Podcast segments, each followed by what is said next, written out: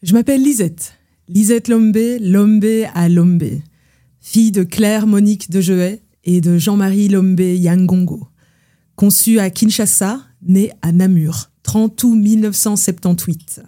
Dans mon sang, il y a le Kassai et il y a la Meuse. Il y a le 504 rue Kindou et le 88 avenue de la Pérelle. Il y a la cité congolaise avec sa poudre à lessiver qui mousse dans les caniveaux et il y a la cité belge, avec son herbe qui pousse au pied des cages en béton. Dans mon sang, couleur, odeur qui se chevauchent, micaté, frites maison, lingala, wallon namurois, et l'élégance des léopards. Dans mon sang, deux corps, deux cœurs qui ont dit merde à la norme. Premier noir, première blanche, secousse des grands-parents. Rencontre du tiers-monde et du quart-monde qui donne un nouveau monde. Moi, passeuse de feu, semeuse de graines, voix des sans-voix, j'écris. J'écris pour que mes enfants, que mes trois enfants n'oublient pas de quel ventre ils sont nés. Je m'appelle Lisette Lombé. Venue au slam et à la poésie sur le tard, montée sur scène à 36 ans. 40 ans. 40 ans pour apprendre à reconnaître les signes. Être attentive. Ça commence. Être attentive à comment ça commence levé aux aurores, picotement dans les jambes, envie de faire une série d'abdominaux, envie d'enchaîner cette série d'abdominaux avec une série de pompes et cette série de pompes avec une série d'étirements. Ça commence. Absence de brume, absence de fatigue, vitalité inhabituelle, reliquat de jeunesse et cette envie de sortir, sortir et marcher, marcher, être attentive, le ténu, le terne qui s'anime, scintillement, griserie, comme sous extasie, la première, la toute première extasie, couleur qui se complexifie, gris béton, gris bitume, gris biceps bandé sous le t-shirt de l'éboueur, œil grossissant, tout à la loupe, relief, saillie, grain de beauté, beauté de la clavicule, clavicule qui n'est que clavicule sans le grain de beauté, tout me parle, tout me parle, une croix en albâtre, une classe vide, des confettis, une bassine, une plume de pille, un bourgeon, un boulon, un sac poubelle, le bouquet de roses, chaque rose, chaque épine de rose qui éventre le sac poubelle, mousse entre les jointures, blancheur, dents, alignement des dents et alignement de la blancheur sur les affiches électorales. Tout me parle, tout m'alpague, bribe de conversation. Une passante dit on n'est pas dans un rêve. Bribe de conversation, bribe. Une passante dit les corps vieillissent. Bribe de conversation, bribe. Une passante dit mais tu attends quoi pour vivre? Tout s'imprime, tout se tatoue sous ma poitrine. Il me suffit de marcher, marcher, être assailli, de lumière, être assailli, de questions, être assailli, marcher, marcher, me laisser toucher, me laisser caresser, torse du monde sur ma joue, sentir cette fraîcheur, fraîcheur, fraîcheur, fraîcheur du poteau, fraîcheur de la pierre, fraîcheur du capot de la voiture, sentir ce souffle, ce souffle, souffle dans la nuque de skateuse à casquette à carreaux, et cueillir, accueillir, détacher le fruit de l'arbre, détacher l'écorce, avaler l'arbre, vite, vite, avaler l'arbre, vite, vite, et rentrer, vite, et rentrer pour écrire ce qu'il en restera. Écrire. Écrire. Ce jour-là, à Ostende. Ostende, pour que vous sachiez, c'est l'oubli des enfants deux fois long, à l'automne et au printemps. Ostende. Ostende, c'est l'escapade baise, c'est la remise des hôtes d'or pour couple pépère. Ostende, c'est de la mémoire érotique pure jus pour tes vieux jours. Ostende. Ostende, c'est tout ce que tu veux en retenir, mais c'est aussi ce matin, seul, au buffet de l'hôtel, seul et fraîchement célibataire. Buffet de l'hôtel, coup de chaud. Tu dénotes, coup de chaud, cuir qui craque, bottes qui claquent, smokey eyes qui jure, coup de chaud. Tu manques de sommeil, tu manques de classe, tu es la nuit, la nuit qui débarque à la table de leur petit déjeuner et qui crache dans leurs œufs brouillés. Tu le connais ce coup de chaud Oh oui, tu le connais. Entrer dans une salle et t'apercevoir que tu es la seule personne noire. Femme noire. Ruche blanche, radar, radiographie instantanée, réflexe des filles de l'ancêtre gibier, calcul d'apothicaire. Combien? Combien de ta couleur? Combien? Qui? Qui dresse les tables? Qui? Qui sert? Qui? Qui garde les entrées et les sorties de la fête? Qui? Qui nettoie les merdes et les miettes? Qui? Qui repasse après les invités? Qui? Qui sont ces petits shérifs qui pullulent et polluent ta solitude nègre? Ils te disent oui, ils te disent, tous ces petits shérifs, ils te disent sans te dire que les corps blancs et les corps noirs ne devraient pas se mélanger, que les vieux corps et les jeunes corps ne devraient pas se mélanger, que les corps riches et les corps pauvres ne devraient pas se mélanger, que les corps qui marchent et les corps qui rampent ne devraient pas se mélanger. Coup de chaud, buffet de l'hôtel, tu es transgression, tu es, tu es redistribution des cartes. Pour eux, tu ne peux être que prostituée, idiote, vénale, insecte qui salope la salade de fruits. Tu ne peux pas être cette femme qui sort un calepin et un stylo. Tu ne peux pas être cette femme qui noircit les feuilles à la vitesse de l'éclair. Cette femme qui maîtrise leur langage, qui maîtrise leur code, leur tournure de phrases, leurs difficultés grammaticales, leurs exceptions qui confirment la règle. Et cette femme qui se moque de leur regard, qui se moque de leurs critiques, qui se moque de leur moquerie et qui écrit, qui écrit, qui écrit, qui écrit, qui écrit et qui leur cloue le bec euh, je, peux parler de la poésie. Je pense que je l'ai rencontrée par le biais Pour moi, la poésie, j'ai pas énormément de Pour moi, la poésie, c'est la poésie. pas un style qui m'intéresse.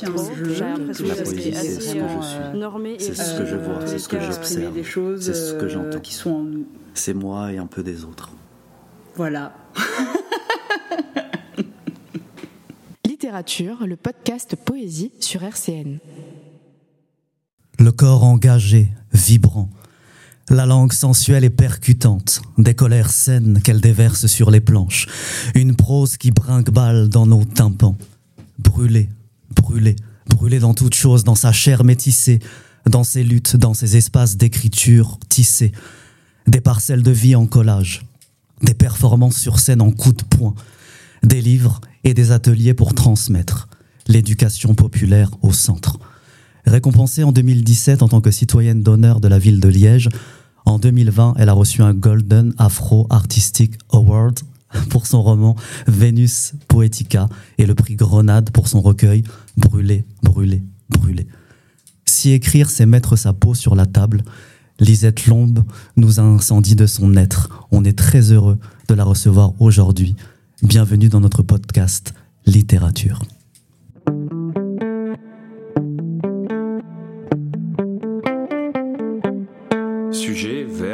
Sujet, verbe, complément. Sujet, verbe, Sujet, complément. Verbe, complément. Littérature, le podcast Poésie sur RCN. Il en faut beaucoup pour nous émouvoir parce que de la poésie, on en mange régulièrement, Mouloud et moi. On reçoit beaucoup de poètes et de poétesses et cette fois-ci, bah, on est bouleversé euh, par euh, tout ce que tu nous as partagé. Merci infiniment, Lisette. Euh, merci infiniment, Mouloud, pour la présentation que tu as faite de Lisette et bravo à toi, Mouloud.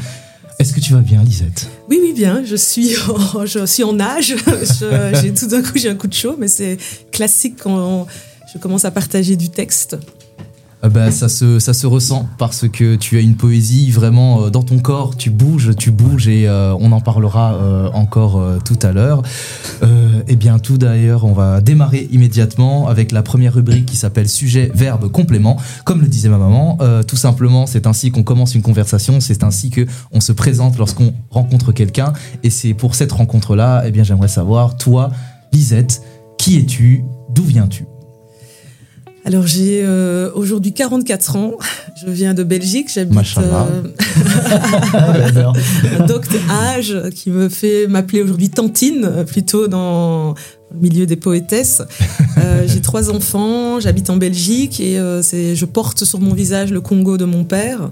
Euh, voilà, mon métissage, moitié congolais, moitié belge, est inscrit dans mon ADN, mais aussi dans, dans mes valeurs, dans, dans ma culture. Euh, j'ai l'impression d'avoir eu euh, plusieurs vies euh, professionnelles. J'étais enseignante, mhm. puis j'ai travaillé dans le milieu associatif, et puis une troisième vie à partir de 2015 suite à un burn-out, voilà, qui m'amène là et qui est un début de d'alignement, de sens, quelque chose qui me réconcilie avec l'endroit, le rêve d'enfance qui était effectivement de devenir écrivaine. Et est-ce que là aujourd'hui tu te, tu te sens à ta place aujourd'hui en tant que poétesse? Oui, alors euh, hier j'étais au téléphone avec euh, Marie Dara, qui euh, voilà une champion championne d'Europe de slam. qui me parlait de cette peur quand on a manqué, on reste à un endroit comme si tout pouvait nous être retiré et donc on a encore des comportements comme si on pouvait encore manquer. C'est vraiment un truc presque de, réflexe de transfuge de classe, quelque chose comme ça. Il y a quelque chose qui, continue à travailler alors que, bon. Et peut-être je suis encore un petit peu à cet endroit-là de fébrilité, avec beaucoup de choses qui arrivent magnifiques, magiques. Euh, je suis toujours en gratitude. Après ah même, euh, même après 44 ans, passé Tantine, euh, on a encore ce, petit, ce petit tumulte en soi. Ben oui, parce que autant je suis hyper. Oui, si, parce que alors c'est un endroit. Après, c'est beau comme endroit. Ça veut dire que que ce soit en tant que mère, euh, ben voilà, moi j'ai des enfants, ados, pré-ados, qui me mettent euh, au défi de la parentalité tous les jours, et donc je peux avoir beaucoup de reconnaissance sur scène. Et puis parfois, on rigole avec ma sœur de la gratitude, par exemple, vous d'être euh, maman taxi, aller conduire aux entraînements, etc. Il y a des grands différentiels énergétiques. Et comment ça s'organise ça au quotidien euh, ah entre les ben, enfants, l'écriture, la place que tu laisses pour les choses? Eh ben ça c'est euh, carrément de la contorsion. c'est de la contorsion. C'est après j'ai mes enfants en garde alternée, donc ce qui veut dire que j'ai quand même une semaine. Euh, après, ce que ça a comme conséquence, c'est que la semaine où je suis toute seule, je charge la mule. Et puis la semaine où j'ai les enfants, la mule est chargée d'office avec toutes les activités extrascolaires. Donc euh, oui, c'est un peu de la, de la contorsion. C'est parfois un peu euh, difficile à expliquer de l'extérieur, mais j'appartiens à un collectif qui a la particularité, rien que dans les trois porteuses de projet, les quatre auxquelles je pense, il y a déjà dix enfants autour de la table, ce qui artistiquement est assez rare. Les femmes artistes sont plus jeunes, ont un ou deux enfants, ou pas, pas d'enfants. Et donc, du coup, nous, ça, c'est vraiment quelque chose qui est inscrit dans notre pratique. Qu'est-ce qu'on fait avec cette maternité qui peut être vécue comme un, enfin, comme un frein? C'est compliqué si on veut faire des résidences, c'est compliqué si on veut voyager. Mais en même temps, moi, ça m'ancre très, très fort. C'est-à-dire qu'il n'y a jamais de décollage euh, dans les nuées ou dans je sais pas quoi, euh, dans une forme euh, de, de, succès qui pourrait monter à la tête. J'ai vraiment les deux pieds dans le sol, ramenés au réel par mes enfants, par le fait de devoir payer ses factures, etc. Donc, c'est très. voilà, je suis à cet endroit-là. C'est génial. Et cet endroit-là, j'aimerais savoir euh, comment est-ce qu'il s'est construit? Parce que la première partie, c'est aussi de savoir euh, ce qui t'a amené à la culture. Et donc, euh, avant tes glorieux 44 ans et ton statut de tantine, moi, je me demande, plus jeune, justement, quand, avant que tu ne te construises ce bagage culturel, dans quel bagage, dans quel, oui, bagage culturel on t'a fait baigner? Que ce soit ta famille, tes amis, l'école euh, la culture, quand tu étais plus jeune, c'était quoi? Euh, Les films, les sorties, la musique, les amis, euh, les livres C'était quoi qui, était, oui, dans le paysage, en décoration? Alors moi j'ai grandi donc dans, un appartement dans une cité, tout petit appart mais rempli de livres. donc voilà, il y a nos bibliothèques, la bibliothèque du salon, la bibliothèque dans la chambre de mes parents, donc des livres un peu partout mais je dirais assez. Euh, que pas des livres euh, justement, pas politiques. J'ai pas, grandi dans une famille euh, politisée. la culture quel genre de livres Parce que moi j'ai grandi avec. Bah, les oiseaux se cachent pour mourir, par exemple. Ah d'accord. Des comment dire, des beaucoup de biographies. Ma mère, voilà, je sais pas moi la bio de Simone Signoret. Enfin je sais pas des biographies. Euh, et des choses très classiques, très euh, très mainstream à l'école aussi. Donc c'est mes lectures, l'ouverture, des questions de matrimoine, des questions de féminisme sont venues très tard, comme l'entrée aussi dans le féminisme. Euh, pendant un temps, j'étais un peu dans les interviews, je sentais que c'est, j'avais, euh, je sais pas comment vous dire ça, comme si, par exemple, j'ai des copines qui sont militantes, qui baignent là-dedans depuis toujours, et donc ont beaucoup de références, qui ont un panthéon comme ça, très, euh, très chargé en militance. Moi, il faut que j'avoue que c'est, c'est venu sur le tard, la scène est venue sur le tard, tout est venu sur le tard, mais en même temps, ça me met à un endroit de euh, j'ai une adolescence de sport en fait. J'ai pas une ah adolescence. euh, alors pour moi, je lis, mais j'ai une adolescence euh, athlétisme, basket tous les jours, tous les jours au sport avec une famille de sportifs. Donc c'est plutôt ça que je vois moi l'adolescence. C'est les clubs de sport, les buvettes, les pistes d'athlétisme, les. C'est super intéressant parce que je pense c'est pour ça que je demandais c'est quoi la culture dans laquelle tu as baigné? Parce que le sport est une culture et et justement, le, simple fait que tu sois en âge après avoir euh, fait tes poèmes, ben, c'est que je, sens, j'ai toujours vu en toi, en tout cas, une contribution physique euh, de, dans ta poésie, euh, qui peut-être serait-elle significative de ce, ce, sport, en tout cas, que tu as pratiqué, qui, qui, qui a accompagné, en tout cas, tes premières années. oui, quand j'ai repris le. Moi, j'ai été directement catapultée au, au prix Parole Urbaine, donc j'avais jamais fait de scène slam. Et à la troisième, euh, c'était la finale des prix Parole Urbaine, qui pour nous est un, très grand prix d'écriture urbaine reconnu euh, voilà, par les institutions en Belgique. Mmh. Et ce, je me souviens d'être comme, un, comme euh, un lion, comme ça, qui marche. Et ça m'a reconnecté directement avec l'endroit, je dis ça souvent, mais c'est vraiment ça, le départ du 100 mètres, en fait.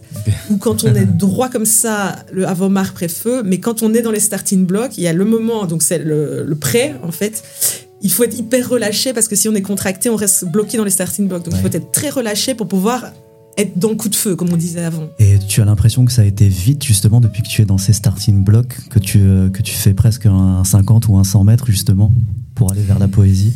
Ben, en tout cas, il y a eu quelque chose qui c'est euh, voilà, c'est de l'ordre des bonnes étoiles quoi. Il y a eu cette rencontre, Rosa Gasquet dans le public, euh, voilà, qui alors que c'est la première montée sur scène me propose et comme je suis en burn-out, euh, il c'est tout cramé à l'intérieur. Mm. Je ne, j'ai pas de peur en fait. il y a comme un appel je suis en écriture automatique, en train de pleurer dans mon canapé depuis euh, quelques jours. Et donc, quand euh, tu as un deuxième texte, je dis oui alors que j'en ai pas. Enfin, il y a quelque chose qui s'est remis. Euh, voilà, et c'est, je pense que c'est un endroit. Enfin, je remercie en fait cet état qui était un peu dévasté.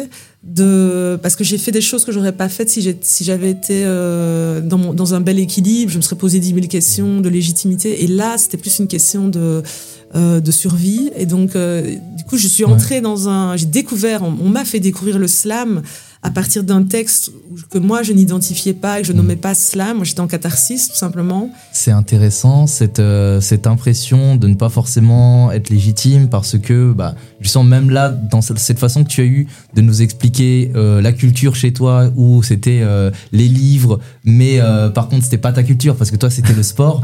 Euh, et, en Berlin. Et, et, en fait c'est là que c'est intéressant parce que justement tout l'intérêt de savoir d'où est-ce que tu viens culturellement c'est que effectivement on, on a tous, euh, plus jeunes, d'abord été nourris, gavés par la culture de, nos parents, de notre entourage, mais à un moment donné, on finit par faire nos propres choix culturellement. Et c'est là que je me demande, petit à petit, en grandissant, peut-être à l'adolescence, à âge adulte, euh, quel bagage culturel, quels ont été les produits de consommation culturelle qui ont été les tiens? Les, En tout cas, la culture peut-être que tu as construite en opposition à ta famille, à ton entourage, mais en tout cas les, moments où tu as choisi que tu avais envie de pratiquer telle culture et pas une autre, pas les livres de tes parents, pas les oiseaux se cachent pour mourir. Euh, moi, aussi, je, l'ai eu à la maison, euh, ma, mère l'avait, tu vois, et, euh, et c'était pas ma culture, mais par contre, en tout cas pas celle que j'ai choisie, mais par contre, elle en fait quand même un peu partie. Donc moi, je me demande la culture que toi tu as choisie, comment, comment, quels ont, à quel moment tu as choisi telle ou telle voie? Ben moi, je me suis senti choisir ma voie quand je suis partie à l'université, parce que j'ai changé de ville. Et je suis arrivée dans une ville euh, extrêmement. Alors, pour le coup, ça marque la fin du sport, mais l'entrée dans un autre sport qui est la danse jusqu'au bout de la nuit ah. et la boîte de nuit. Ah. J'ai une culture euh, de danse, de boîte de nuit, de musique électronique et euh, d'excès, d'oiseaux de nuit. Et ça, c'était ma, mon endroit de jeunesse euh, voilà, de, voilà, pendant un certain temps, et ça colore toujours, euh, voilà, probablement la personne que je suis. Mais là, c'est un endroit où je me suis, euh, je me suis choisie. J'avais un côté avant ça très. J'ai fait beaucoup de sport. J'étais, il y avait une rigueur d'entraînement. Il y avait cette espèce de mélange de bon élève, première de classe et super sportive, un truc très. Et puis là, il y a eu un, comme un, un craquage. Et comme un peu comme euh, Dennis Rodman au basket, qui a ce côté euh, à fond dans les entraînements, mais en même temps, à partir du moment où il a découvert la nuit, les stars, etc., la crête rouge ou bleue ou verte, le mec, il a, il a vrillé, mais tout en étant encore dans. Ah, c'était, c'était, enfin, c'était un travailleur aussi. Il étudiait les. Enfin, il avait une vraie science du rebond. Il regardait des cassettes vidéo pendant des heures et des heures et tout. Et c'était un super, un superbe rebondeur, un des meilleurs de l'histoire du basket et tout. Et le basket, tu en as fait à quel niveau? J'en ai fait, j'ai arrêté l'année, on est monté en national. Parce que c'est, oui, ma sœur, elle joue en national aussi, mais on jouait dans la même équipe. Et quand ma sœur a arrêté, ça m'a semblé euh, impossible pour moi de continuer sans elle parce qu'on avait une complicité sur le mmh. terrain. Euh, euh, voilà, je partais là-bas en lay-up sur, une, sur, un, assist. On jouait les yeux fermés. Donc, j'ai arrêté dans cette antichambre de la nationale, mais sans regret. C'était le bon moment. Et voilà. Et donc petit à petit avec tout ça, donc comment s'est fait la bifurcation qui t'a amené à la poésie que, que tu pratiques aujourd'hui? Parce que donc euh, apparemment le sport, euh, le, monde de la nuit, euh, le basket était apparemment plus propice, mais apparemment tu as quand même eu une autre vie, à savoir justement un métier d'enseignant, d'enseignante. comment est-ce qu'on bascule de ça, de, de l'un vers l'autre Comment est-ce que une forme de poésie est, est, arrivée petit à petit? Bah, En tout cas, ce que je sens entre la première machine à écrire vers 8-9 ans et quand même l'enseignement et maintenant euh, la poésie, c'est qu'il y a quand même le fil rouge des mots. Tout ça est là euh, euh, comme un fil tendu, même si ça a on a l'impression que c'est des méandres. Tout ça, j'ai l'impression que c'est quand même tendu parce que même dans ma vie associative, c'était quand même l'enseignement, enfin, l'enseignement du français, mais pour des personnes en réinsertion socio-professionnelle. Donc c'était de la remédiation en français. Il y a quand même toujours cette question de la langue qui est, qui est là entre les lignes. Je me dis que c'est juste des, des variations de ça. C'est juste entre le rêve enfant, euh, soit d'être écrivaine, soit d'être institutrice, le fait d'être réellement enseignante, et puis d'être plutôt animatrice d'atelier, et puis euh, d'être sur scène. Euh, cette notion de transmission, elle est, elle est ah importante pour ah toi dans, ta, dans, dans, ta vie, dans, dans, dans, ton quotidien, justement, dans les ateliers d'écriture que tu mènes? À ça, complètement. Je suis seulement en train de. Alors, ça me fait vraiment gagner en puissance, parce que je pense qu'il y a quelque chose que j'ai pas assumé. J'ai pas. Alors, j'ai de la chance d'être entourée de femmes qui sont plus chamanes, plus spirituels que moi et qui n'ont qui pas peur de, dire certains mots. Et donc cette question de la mission de vie, quelque chose que j'ai pas, moi, euh, je, tournais autour de cette notion, euh, n'osant pas euh, poigner dedans. Mais depuis que j'ai fait mien ça, je me sens très très alignée et c'est vraiment mon endroit de sens. L'atelier, cette question de la transmission, cette question d'accompagner les personnes dans leur propre écriture, d'ouvrir des espaces et de d'ouvrir des petites portes pour que les personnes sentent euh, voilà qu'elles ont en elles toutes ces possibilités de d'exprimer leur singularité de ne pas rester à l'intérieur comme ça euh, euh, c'est l'image du petit scaphandre quoi. Qu'est-ce qu'on fait sortir pour ne pas se consumer de l'intérieur comment est-ce qu'on se relie les uns aux autres par le mot aussi voilà par la présence. Oui donc les scènes pourraient s'arrêter les livres pourraient s'arrêter mais pas les ateliers. C'est vraiment l'endroit où qui me régénère et où je me sens vraiment utile. Très bien. Ben merci infiniment euh, pour déjà cette première partie du parcours où on a pu euh, éplucher eh bien, euh, ton passé, à savoir ce qui t'a amené à la poésie. Grâce à ça, on va pouvoir maintenant embrayer sur ton présent et à savoir comment est-ce que tu imbriques le tout ensemble juste après le petit jingle. Virgule. virgule. Ouvrez les guillemets. Ouvrez les guillemets. Virgule. Ouvrez les guillemets. Virgule. Ouvrez les guillemets. Virgule. Ouvrez les guillemets. Littérature, le podcast Poésie sur RCN. On est de retour pour la seconde partie, euh, à savoir virgule, ouvrez les guillemets, parce que attention, préparez-vous bien. Là, maintenant, ça va être justement l'équilibrisme dont tu nous parlais, à savoir comment est-ce que tu entretiens ta poésie avec ton quotidien? Tu nous l'as déjà un petit peu mis euh, comme ça entre euh, tes, tes, enfants et l'ingratitude de l'adolescence. Mais moi, justement, moi, je me demande dans tout ça, euh, déjà, toi actuellement, donc euh, ton métier, donc tu euh, la poésie, tu, tu fais quoi Quelle place prend la poésie dans ton métier, dans ton travail? Bah alors moi je vis de mon voilà je vis cette poésie mais j'en vis parce qu'elle est multiple. Donc elle est quotidienne mais ça varie de, de, jour en jour. Donc je donne effectivement beaucoup d'ateliers je donne aussi du coaching euh, j'écris pour euh, là j'écris des chroniques pour euh, des magazines. Parfois ça a pu être aussi à la radio. Il y a les livres aussi. Il y a le spectacle Brûler danser qui est un mélange de slam et de danse et de musique électronique. les collages sont là aussi, moins pour le moment, mais voilà. Les lectures, enfin voilà, il y a, y a, une floraison. Et alors, on a notre collectif El Slam aussi. Là, on vient d'accompagner euh, pendant trois mois une quarantaine d'artistes euh, dites émergentes euh, dans une formation qui s'appelle Vivre de son art, où on aborde des questions qu'on n'aime pas aborder quand on est en création, à savoir la facturation, la communication, voilà, la prospection, enfin toutes des choses qui font partie du métier d'entrepreneur avec euh, la particularité dans le collectif d'avoir justement ces femmes qui se disent entrepreneurs artistes. Et donc c'est très, euh, je veux dire terre à terre, mais c'est très concret pour aller au bout du bout, payer ses factures, ne pas s'épuiser parce que c'est un métier âpre, et aussi travailler cette question de la concurrence. et se mettre à un endroit de compersion et de sororité artistique. C'est intéressant ça parce que ça renvoie au fait que rappeler que effectivement artiste euh, ça peut être un passe-temps, un hobby, et c'est très bien. D'ailleurs, on en a besoin parce que c'est tout le monde est légitime et a droit, à place à une euh, activité artistique. Mais euh, pour ceux dont c'est le métier, ça renvoie à la question bon, un jour, ce serait bien qu'un jour tu fasses un vrai travail, alors qu'en fait c'est un vrai travail. Et justement, donc toi, dans ton entourage, que ce soit tes parents qui ont vu toi plus jeune petit à petit aller vers tes élans artistiques et finalement t'as viré prof parce que peut-être que tu t'es dit bon on va faire peut-être faire un vrai travail mais apparemment t'as quand même dévié à nouveau.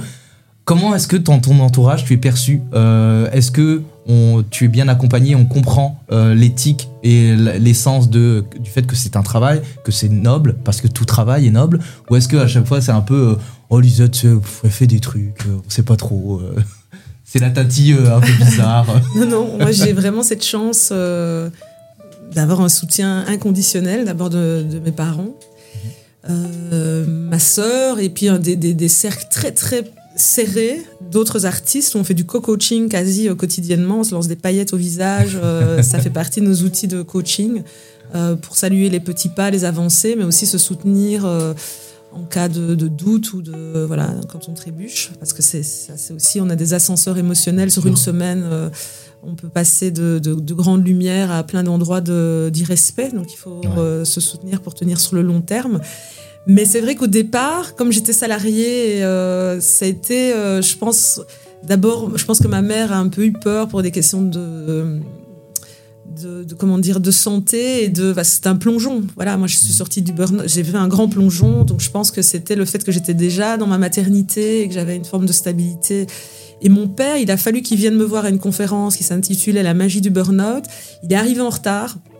Il a vu les gens qui applaudissaient. Et en fait il m'a dit euh, j'ai compris et euh, à partir de là, on ne s'est plus rien dit, mais je pense que jusque-là, il avait peur. Euh, ce qui faisait vraiment peur à mon père, c'est une forme euh, que lui appelait l'impudeur, des textes de slam, de femmes.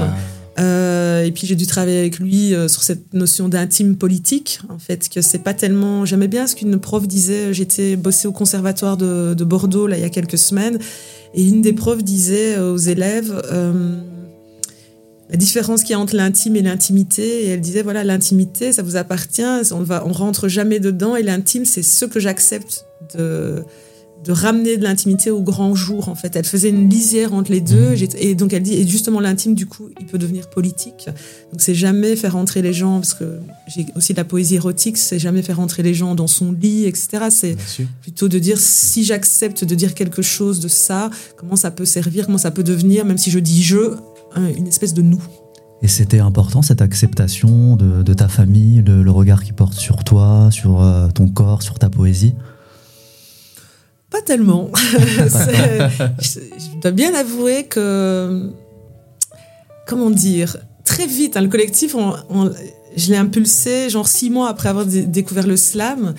On est vraiment à un endroit de il y a tellement de gens en fait qui euh, ont des familles, euh, c'est-à-dire on a créé une famille de cœur. Moi j'ai senti ça dès que je suis arrivée dans le milieu du slam, il y avait une espèce de connexion euh, des gens amoureux du, des mots, c'est-à-dire un kiff sur la métaphore, il y a quelque chose, une, une, famille de cœur directement, hop c'était adopté direct. Et donc avec mes copines on est là-dedans. Et c'est plutôt là qu'on va chercher cette forme de reconnaissance parce que beaucoup d'entre elles, et notamment sur des questions genre, orientation sexuelle, des choix de vie, c'est coupé avec les parents ou la famille. Euh, voilà. Donc, euh, je suis aussi entourée de beaucoup de personnes qui n'ont pas ce rapport-là à la famille, qui ont un rapport douloureux à la famille et qui ne peuvent pas avoir cette reconnaissance de la famille. Ça m'a déplacée aussi dans. Voilà, même si c'est hyper précieux et je sens cette, force. Moi, j'ai une force. J'ai un toit, j'aurai toujours un toit au-dessus de ma tête. J'ai un amour inconditionnel. Je sens une force de dingue euh, euh, autour de moi. Et en même temps, je suis très consciente que des fois, ça peut être étouffant. Des fois, mais voilà. tu l'as évoqué justement plusieurs fois, euh, les différents euh, collectifs dans lesquels tu es, en tout cas les mouvements euh, que tu as su mettre en collectif, en tout cas avec plusieurs personnes. Et j'ai posé la question qui fâche parce que là, nous, on, est, on se retrouve justement par hasard ou pas tant que ça, vu notre société, à être deux mecs qui animons ce podcast-là et c'est nous qui te recevons. Et la vraie, en fait, si je me pose cette question, c'est parce que le collectif El Slam que vous avez monté, euh, où vous avez eu ce besoin de monter ça euh, pour arriver à permettre à des femmes de réfléchir sur leur place euh, et leur légitimité à prendre place professionnellement ou même juste artistiquement dans une pratique artistique de poésie, est-ce si important de réfléchir la posture des femmes euh, je, sais déjà la réponse, mais, c'est, mais, c'est, je veux pas me faire l'avocat du diable, mais c'est parce qu'en fait, tout simplement, c'est important de le rappeler. Et moi, j'aimerais euh, comprendre bah, par quelle démarche, par quel besoin tu as eu euh, justement de réfléchir à la question féminine, féministe, de la place des femmes et de oser prendre place, être capable de négocier et, sans se dévaluer. Ben, la particularité de notre collectif, c'est que personne ne vient de la scène artistique ni de la scène slam. C'est plutôt des ateliers qui étaient donnés en association, mais par contre, tout le monde était dans le terreau militant. Euh, éducation permanente, éducation populaire, donc on, vient de là. Euh, et j'aimais bien, on a en Belgique, euh, qui habite au Burundi pour le moment, Joya Kayaga, Joy, qui une, qu'on considère comme une pionnière, qui moi, j'ai commencé en 2015, en 2013, elle gagnait les prix Parole urbaine, elle était déjà dans le terrain. Alors, mention spéciale juste parce que je suis originaire du, du Burundi également. Et en fait, non, mais si, si je dis ça, c'est parce qu'en fait, actuellement, le podcast euh, littérature, le deuxième pays qui écoute le plus le podcast, c'est le, le, Burundi. D'abord, on est écouté à 80% en France et ensuite après à 8% au Burundi. Euh, il y a un gros delta, ah mais juste après, c'est le Burundi et le troisième, je crois. ils, ils, sont en deuxième, donc euh, oui, si, si, merci la famille. Peut-être que la Belgique va faire. Bah, peut-être peut-être, mais en attendant, merci maman au Burundi parce qu'ils nous écoutent, donc merci beaucoup. Et donc oui, continue sur le jeu. Mais donc, euh, elle a connu une période que nous n'avons pas, enfin qu'on a très peu connue, c'est-à-dire euh, une moyenne de 10% de femmes sur les scènes. quand on est arrivé dans le slam en, en 2015, c'était, voilà, c'était le constat. Or, le slam, en tout cas le dispositif, c'est se veut ouvert à tout le monde. Tout qui a écrit un texte débarque, mais c'est pas ce qu'on voyait. Euh, peu de personnes je te rejoins sur ça parce que moi-même je le constate, euh, même sur nos scènes euh, en France, dans, dans, les villes. en fait, les scènes slam localement, c'est ouvert à tous, c'est très mélangé. nous, par exemple, sur Nancy, on est vraiment, on a cette chance-là d'avoir des personnes racisées, des personnes avec des situations de handicap, des personnes queer, des jeunes, des personnes âgées, des femmes, des hommes. Par contre, dès lors qu'on va dans des compétitions de poésie, ah bah là en fait effectivement il y a une sorte d'épuration où la norme revient petit à petit et où on se retrouve souvent entre hommes, euh, souvent blancs. Et, euh, et, en fait effectivement il faut questionner euh, cette norme qui revient dès lors qu'il y a un peu de prestige, de, gloire, de renommée parce qu'étrangement bah, de la même façon que là où les plus grandes cuisinières bah, en fait, sont les femmes, parce qu'elles cuisinent euh, pour tous les enfants. Mais par contre, les plus grands cuisiniers, ah ben, en fait, sont les hommes parce qu'ils ont ouvert des entreprises. Et, en fait, c'est là que ça questionne cette notion de gloire, euh, où il y a une compétition. Ah ben, en fait, ouais, la norme revient toujours le récupérer. Ouais, donc c'est je sais plus ce que je voulais dire. Euh, Vis-à-vis euh, de, donc, euh, de Joy qui disait qu'il n'y avait pas assez de femmes sur les oui, voilà, et, et, elle nous a. Et je pense que du coup, c'est très particulier aujourd'hui parce que majoritairement, il y a des slameuses aujourd'hui. Il y a eu une inversion et parce qu'il y a eu une création des ateliers qui n'existaient pas. Et donc, du coup, là, on s'est renforcé dans la légitimité. Il y a eu du coaching scénique aussi parce qu'il y avait des belles plumes, mais il y avait cette fébrilité, cette fragilité. Et surtout, nous, comme on venait du milieu féministe, on a appliqué une grille de lecture féministe à ça. Et c'est-à-dire, on a questionné qu'est-ce qui manque en fait entre les ateliers d'écriture et ce micro, qu'est-ce qui fait? Bon, déjà, c'est organisé tard le soir. Il y a l'espace public, il y a le rapport à la nuit. Il y c'est pas juste de dire que c'est gratuit. Il y a le fait que ce soit des phénomènes plutôt urbains. Ça questionne pas la ruralité. Enfin, nous, on était dans, dans cette démarche-là. Et aussi, on a travaillé sur la réception du texte, à savoir que si on a un texte politiquement engagé, très voilà sportif, comme voilà. Euh, mais que dans le public, majoritairement à ce moment-là, il y a que des hommes et qu'on vient avec une thématique, je sais pas, moi, si je parle d'endométriose, d'ovaire ou je sais pas, un public majoritairement masculin à l'époque avec du texte engagé. Pour être juste artistiquement, il faut être engagé physiquement. Or, le texte va pas être perçu ou reçu de la même manière si on est un homme ou une femme. Je vais être dite agressive, euh, hystérique, etc. pour le même texte. Là où lui, il tabasse, il déchire, il envoie la sauce. Donc, on a créé un coaching spécifique.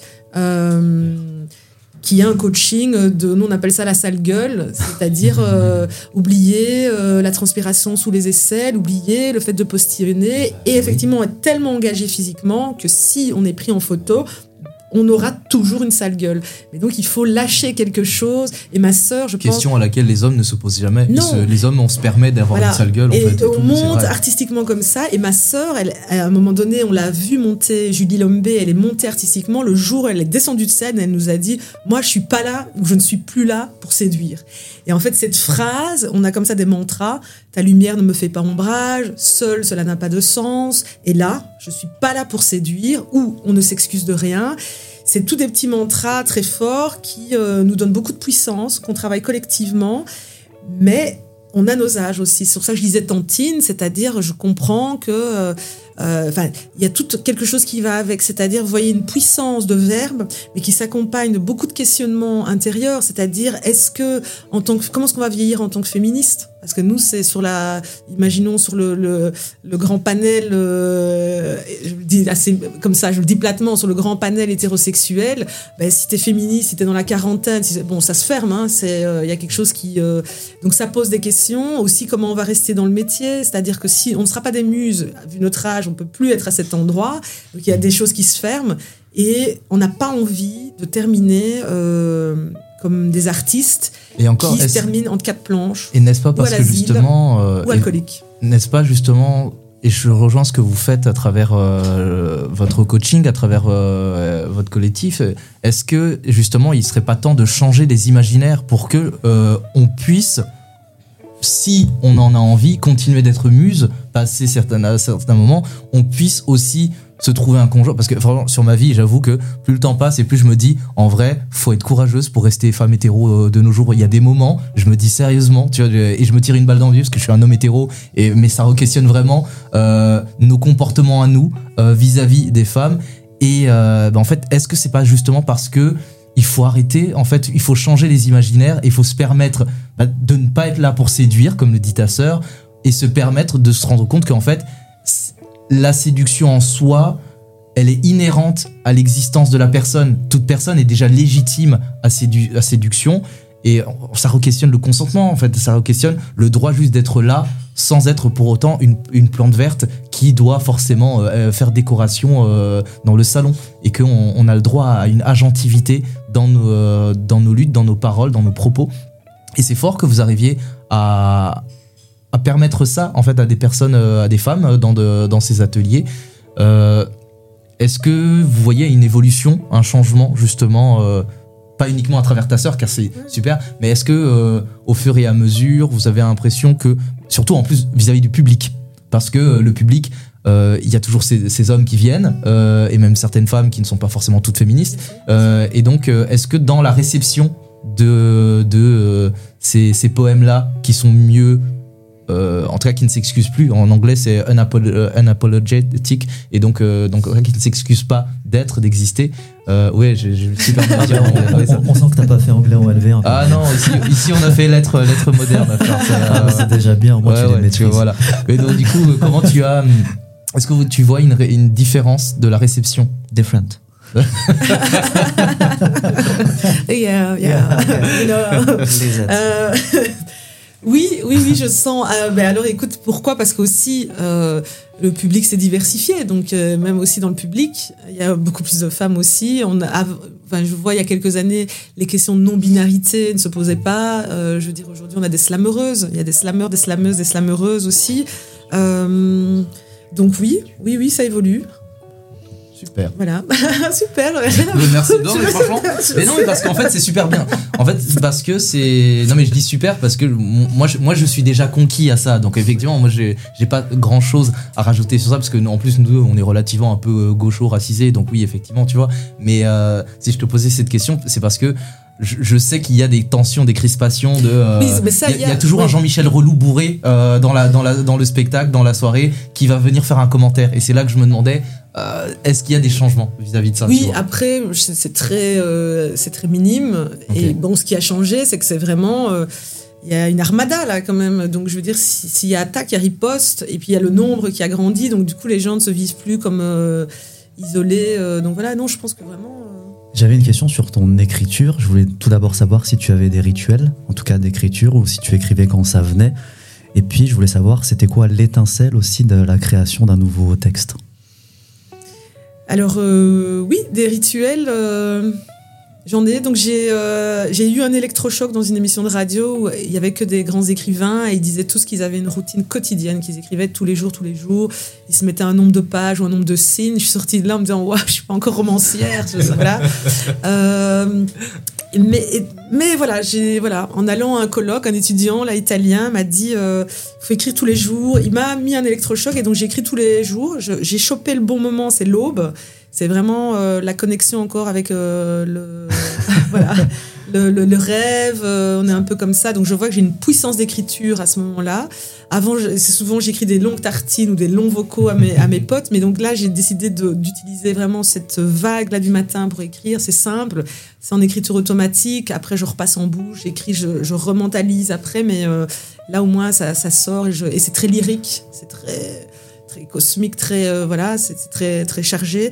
Et puis la marche après, ça c'est vraiment là, je pars euh, en marche euh, comme une passe, enfin comme une éponge. Je prends, je, je, prends tout, les sensations, les couleurs, les odeurs. Ça commence à, à, tourner là dans ma tête, et puis après je me remets à la table d'écriture et, ou la danse aussi. Généralement, c'est sous, sous, quel support tu écris? Justement, tu dis que tu, tu, tu envoies, des, tu écris, tu fais des vocaux, tu écris. Est-ce que c'est sur papier, sur téléphone, sur ordinateur hein? Parce que je me demande aussi de nos jours. Euh, contemporain où la technologie change nos habitudes, euh, effectivement, nos supports, euh, nos outils d'écriture sont, sont, différents aussi. Tu vois, moi, je, je, sens que je suis en train de devenir un vieux con parce que dès que quelqu'un m'envoie un vocal, euh, directeur, je suis là, ah, j'ai pas le temps d'écouter, je grince des dents, etc. et tout.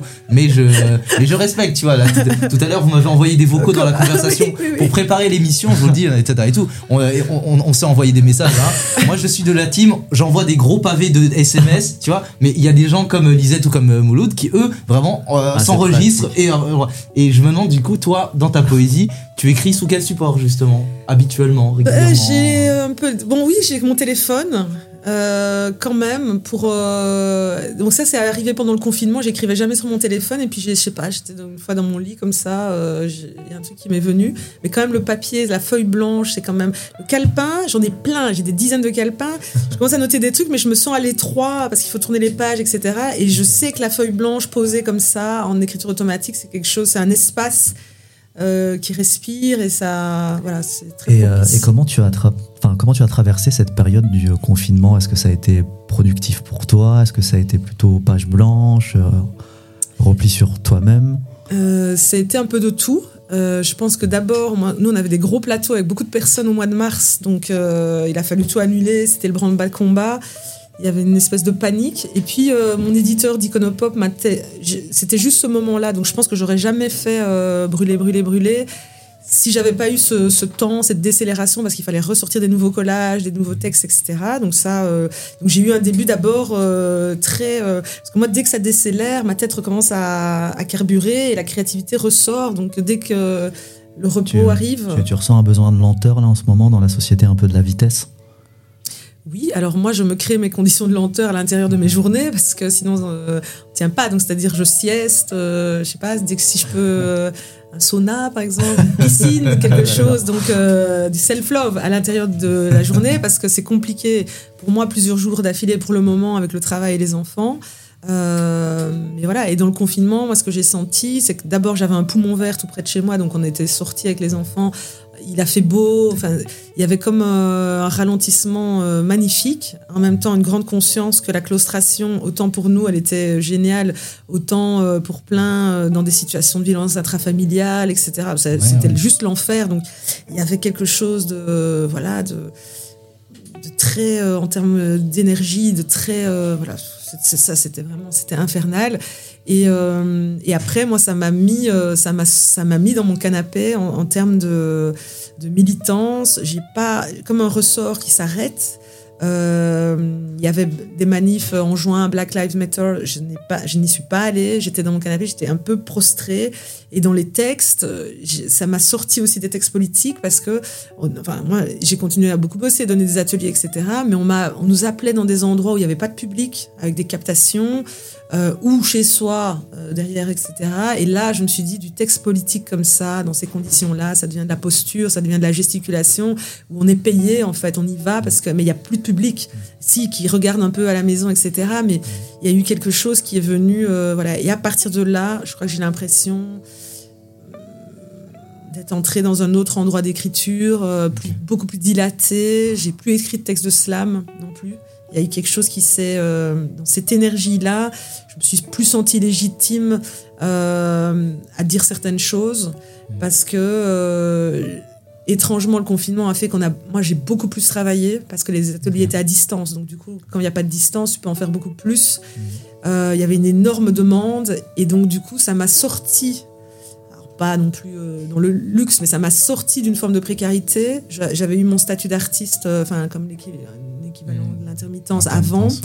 Et donc, sur toute une série de textes, je m'estime plus légitime euh, d'être à cet endroit.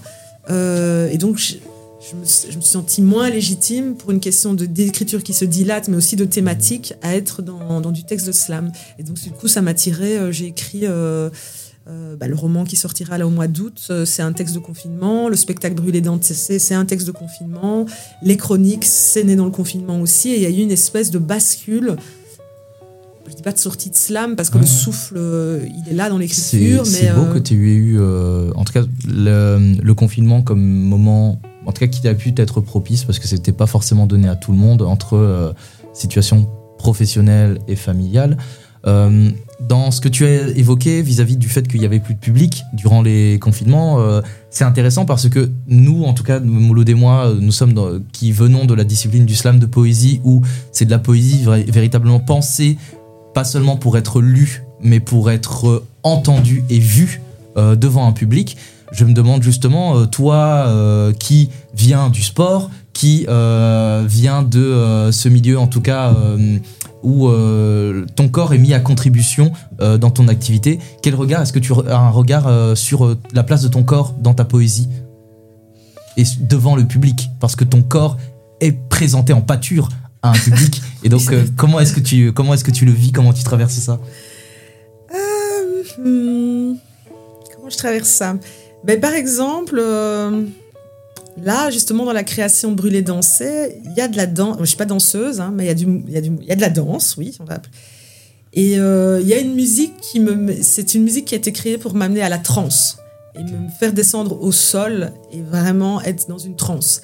Et euh, je sais que moi, cet endroit, enfin, si je regarde vraiment, au début, moi, quand je faisais du slam, j'étais derrière un micro, je bougeais pas, j'étais hyper straight comme ça. Euh, bon, c'était une forme de justesse aussi, mais il y avait, c'était vraiment très serré et c'est comme une voix avec un corps qui est en vibration. Ça, toujours, le corps est en vibration, mais c'était pas un corps pensé pour se déplacer, euh, voilà. Euh, mais il y a la vibration.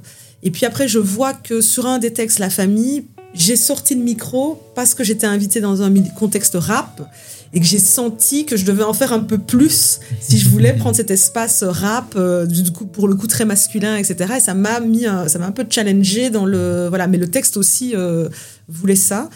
Et euh, après c'est comme des paliers tu reviens pas en arrière.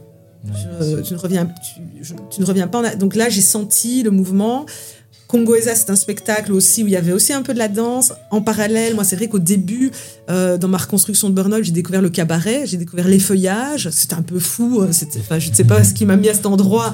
Mais c'est génial parce qu'en fait, euh, tu découvres la, la, nudité du corps. Alors que souvent, les cabarettistes, quand elles viennent en slam, elles disent Moi, je me sens nue parce que je dois dire du texte.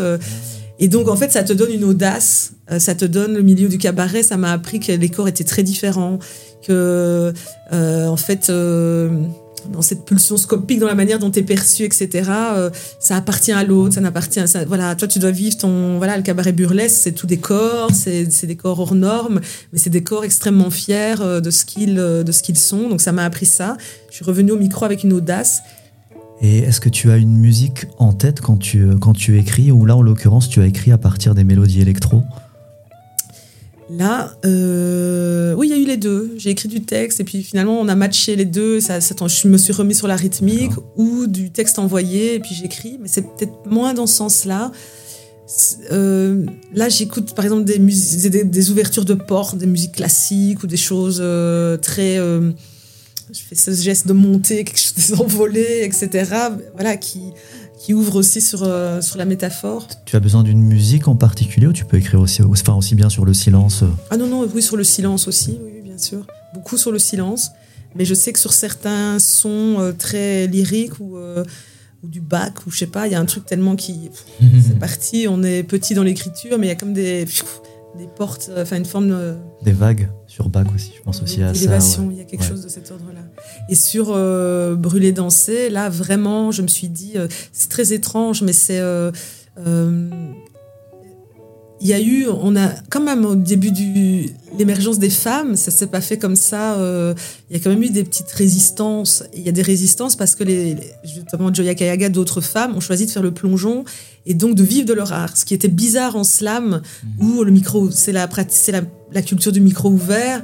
Et donc tout d'un coup, des femmes qui disent ouais mais on va vivre aussi de cette poésie, mais slam. Donc moi c'est pour ça aujourd'hui je me dis poétesse pour éviter toute polémique. Euh, j'ai plus envie d'être engluée dans ces polémiques. Mhm.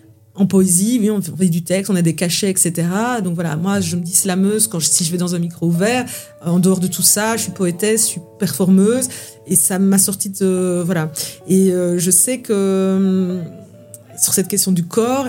Pendant le confinement, je ne savais plus y aller. Je, suis restée longtemps avec un pupitre, j'arrivais plus à mémoriser les textes. Et vraiment, ma coach m'a dit, elle est venue me voir une fois, elle m'a dit, faut que tu... Et elle m'a dit, c'est ça en fait. Là, le sol, là-bas, se mettre à genoux, à quatre pattes euh, et être dans une transe comme ça. Aucun des poètes qui te critiquent, c'est-à-dire des poètes qui disent que euh, quand une poétesse communique, c'est une communicante qui est dans l'ego trip. Quand une poétesse gagne de l'argent, c'est quelqu'un qui perd son âme, qui est mainstream, récupéré, qui travaille avec l'institutionnel, etc. Ou vous êtes invité parce que vous êtes des femmes, parce que vous êtes racisés, parce que, parce que.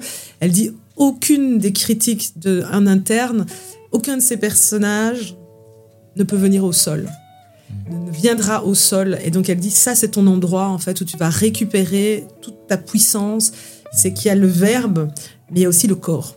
Et ce corps, qu'est-ce qu'il fait? Il est en train de suer, il est en train de transpirer, il est au sol, il a les genoux euh, à Avignon, euh, c'était sur du bois euh, en sang. tu trans... voilà. Et la sueur, donc ça nous revient au sport, c'est vraiment l'endroit où je me suis mais réalignée à la sortie du confinement et ça m'a. Voilà, j'étais repartie pour un tour. Bah merci infiniment. On va nous aussi repartir sur un tour justement après euh, cette longue euh, conversation. Merci, c'est d'une richesse folle, c'est puissant. tu es puissante et c'est euh, génial. Tu me disais d'une richesse, d'une intelligence folle aussi. Ouais, complètement. Vraiment, vraiment, On va partir sur la dernière rubrique. On va pouvoir t'écouter justement un dernier moment poésie juste après le jingle.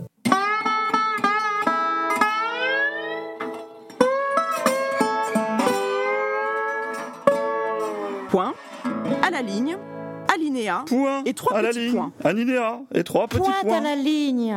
Alinéa et trois petits points. Littérature, le podcast Poésie sur RCN. On raconte que là-bas, les poètes se cognent les uns aux autres, comme une brique sur la tête d'un ennemi. On raconte que là-bas, le sol est jonché de milliers et de milliers de feuilles blanches, et que chacune de ces feuilles blanches a appartenu à une personne abandonnée par les mots. C'est un no man's land, un terrain vague, un gisement mort entre les strophes. Tous, nous connaissons ce lieu. Tous, nous connaissons cette peur de ne plus être à la hauteur du texte précédent. Tous, nous redoutons cet appel de la synchronicité qui ne se chorégraphiera en rien. Alors nous nous répétons, mantra, mantra, cela ne peut pas ne pas avoir de sens, cela ne peut pas ne pas être un signe, cela ne se peut. Et les jours passent, on s'échine, on s'obstine, pas une ligne, pas une rime, apnée, souffle court, apnée, feuille blanche, je dois écrire, je peux écrire, je veux écrire, je peux le faire. Et les jours passent, on s'aigrit, on s'agrippe à la fausse perle, la fausse pépite, la pâle copie. Déjà vu, déjà lu, déjà dit, prêt à porter, prêt à rapper, prêt à slammer. Et puis soudain, soudain, ton poème est là devant toi. Tapis rouge qui se déroule comme écrit, comme sorti, comme jailli d'un autre que toi. Alors certes, ton poème est encore à ciseler.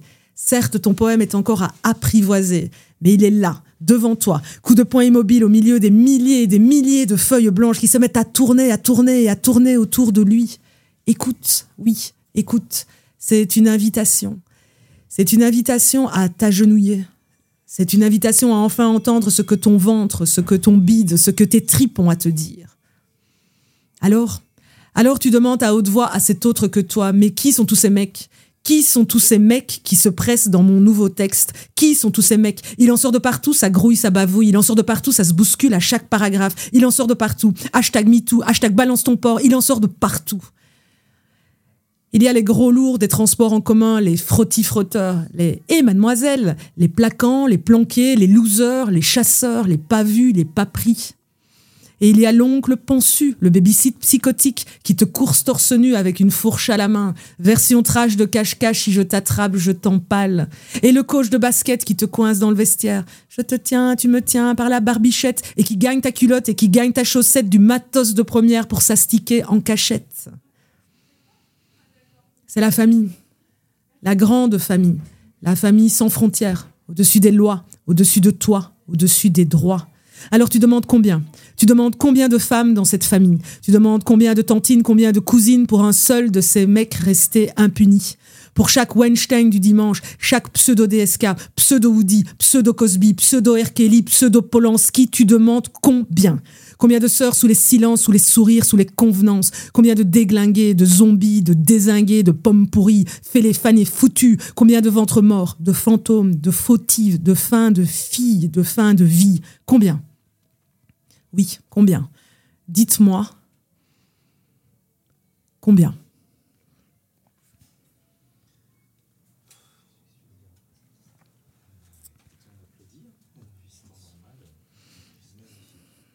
Et un deuxième texte, deuxième et dernier, euh, qui est plus solaire. C'est compliqué d'être euh, euh, du côté solaire parfois, mais celui-ci, c'est un texte de confinement dont j'ai modifié la, fin et c'est un texte voilà, qui voulait rappeler que pour pouvoir être longtemps dans la lutte, il faut aussi prendre soin de soi parce que sinon on ne peut pas lutter. C'est un petit conte en fait, qui s'appelle Ici, il n'en restait qu'un? Alors, elle nous demanda de former un cercle tout autour d'elle. Et les moins alertes d'entre nous purent s'appuyer sur quelques avant-bras pop-up. Fallait voir. Fallait voir comme il y avait de la délicatesse dans l'air. Alors, elle nous demanda d'écouter comment la terre respirait calmement sous nos pieds, comment la terre n'était pas dérangée par nos présences et par nos peurs.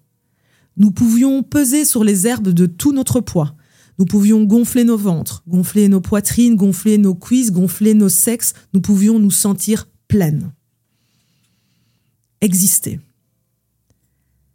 Alors, alors elle nous demanda de murmurer à notre voisine de gauche, puis de murmurer à notre voisine de droite, à quel point nous nous sentions entourés par de délicieuses personnes. Et ces huit mots reçus et ces huit mots offerts suffirent à nous métamorphoser en lianes sœurs. Fallait voir. Fallait voir l'entrelac de nos tenues blanches comme elles formaient, vue des cieux, vue du ciel, vue des arbres, une couronne harmonieuse. Alors, alors elle nous demanda de convoquer chacune, oui, de convoquer chacune un oiseau. Alors pas le premier oiseau qui nous passerait par la tête, pas le familier, pas celui du fond du jardin, pas l'Hitchcockien, pas la chiure sous le pont ou sur le pan de veste non plus.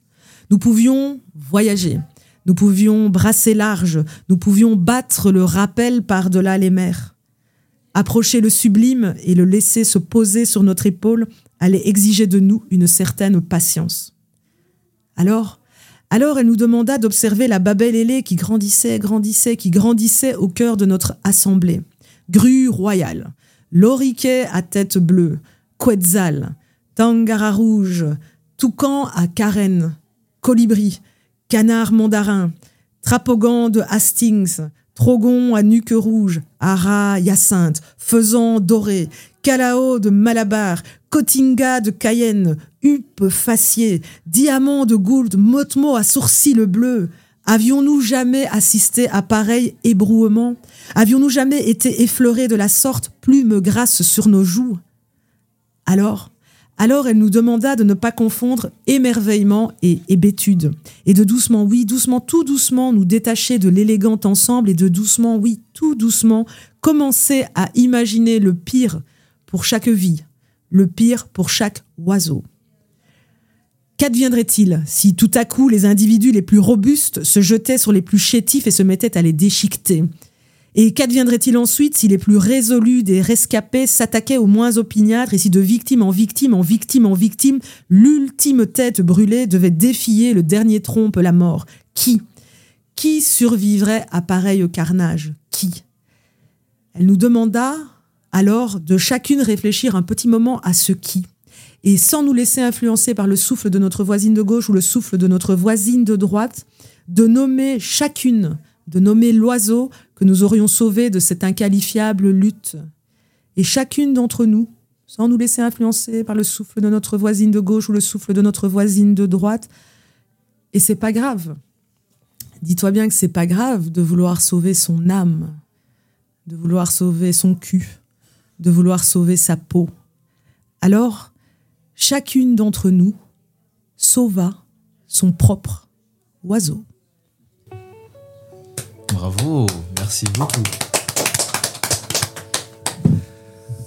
Merci, merci pour tout. C'est beau. Euh, franchement, difficile d'enchaîner après ça. Puissance, engagement. Euh, je parlais de mettre sa peau sur la table tout à l'heure et c'est incroyable la, force que tu dégages quand tu lis tes, tu, tes textes. Et quand tu lis tes textes, et la richesse du vocabulaire aussi, les images poétiques qui se dégagent de, de tes textes. C'est vraiment bravo. Bravo Lisette, c'est incroyable. Merci beaucoup. Ah bah Lisette, merci beaucoup de nous être venue depuis Liège euh, à Nancy pour partager un peu de poésie parce que je le dis souvent, euh, littérature, le podcast poésie, euh, le but c'est de désacraliser la poésie au sens noble du terme, c'est-à-dire la vulgariser parce que la vulgariser ce n'est pas la rendre vulgaire, c'est la rendre accessible car la poésie nous appartient à nous, pas, aux, pas à l'ENA, pas aux énarques, pas à l'Académie française mais plutôt à ce que nous on en fait au quotidien et ce que tu en fais fait du bien. Merci infiniment. Merci pour l'invitation. Merci Lisette Lombe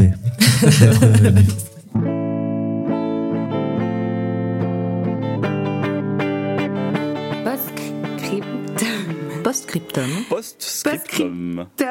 Postscriptum, c'est hyper difficile à dire en fait. Quand on veut bien articuler. Postscriptum. Postscriptum. Postscriptum. Postscriptum. Il m'énerve ce mot. Postscriptum. Littérature, le podcast Poésie sur RCN. La position des femmes dans la société actuelle. Euh, moi, j'ai connu, euh, par exemple, j'étais infirmière en bloc opératoire et je me souviens euh, d'une matinée où j'ai pourri les chirurgiens toute la matinée parce que le Nouvel Obs venait de sortir un article en disant qu'à partir de 35 ans, une femme était foutue. Elle était plus consommable. Et actuellement, on a évolué puisque Yann Moix dit qu'au-delà de 50 ans, donc vous avez gagné, vous les nouvelles générations, euh, un certain nombre d'années. Et c'est très ancré dans la réalité, c'est à la fois poétique, et puis en même temps, bon, je rejoins ton avis, moi je ne suis pas d'accord euh, surtout avec les féministes euh, actuelles, qui, dont, je déplore certains excès, mais avec mon, âge en fait, parce que moi j'ai vécu d'autres choses.